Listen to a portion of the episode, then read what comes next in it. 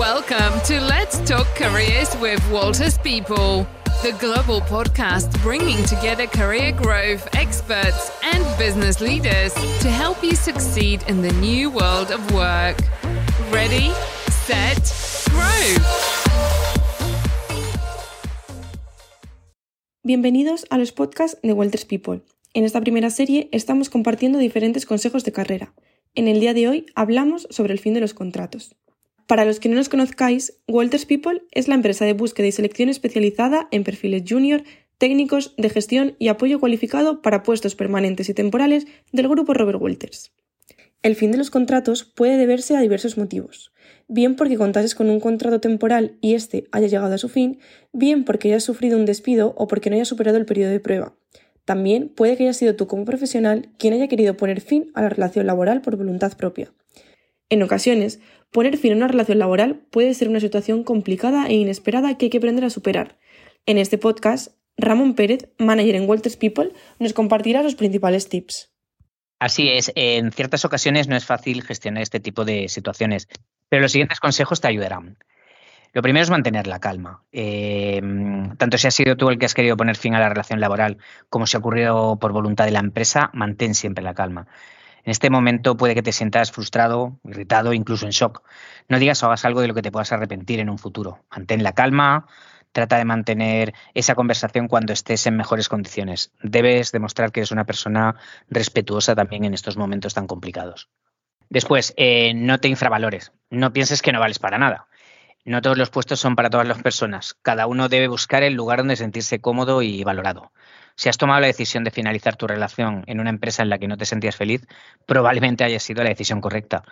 Si no has sido tú el que ha tomado esa decisión, no te infravalores. Ahí fuera hay cientos de oportunidades esperándote.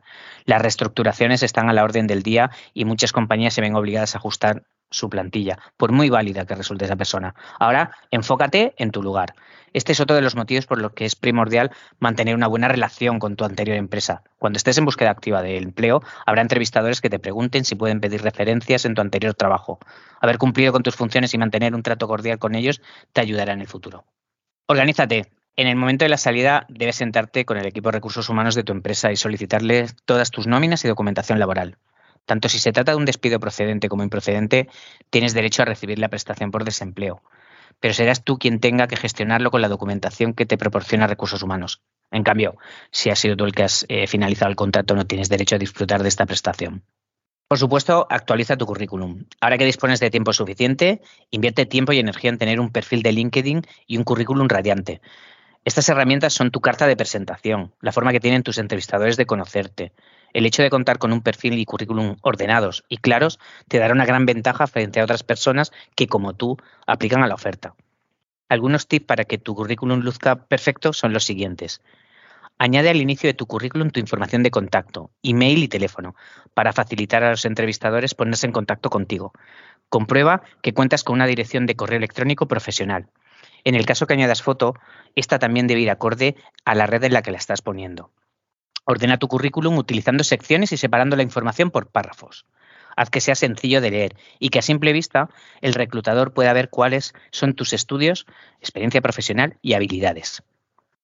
Añade también las fechas de inicio y finalización de cada una de tus experiencias, así como los años de estudio.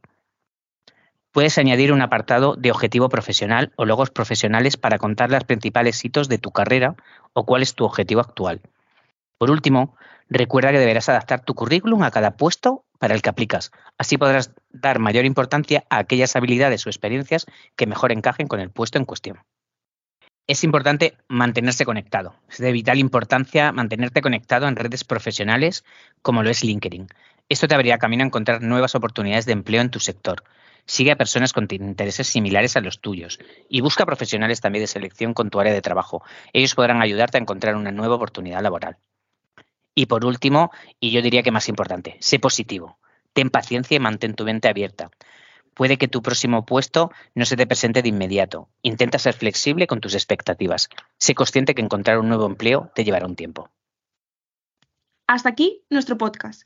Esperamos que estos consejos os hayan sido útiles y os ayuden a saber cómo afrontar el fin de un contrato y la búsqueda de una nueva oportunidad laboral. Si quieres seguir escuchando nuestros podcasts, no olvides seguirnos en Spotify, Apple Music o Google Podcast. Para estar al día de todas nuestras vacantes y no perderte nuestros consejos de carrera, síguenos en LinkedIn. Your Potential con Walters People.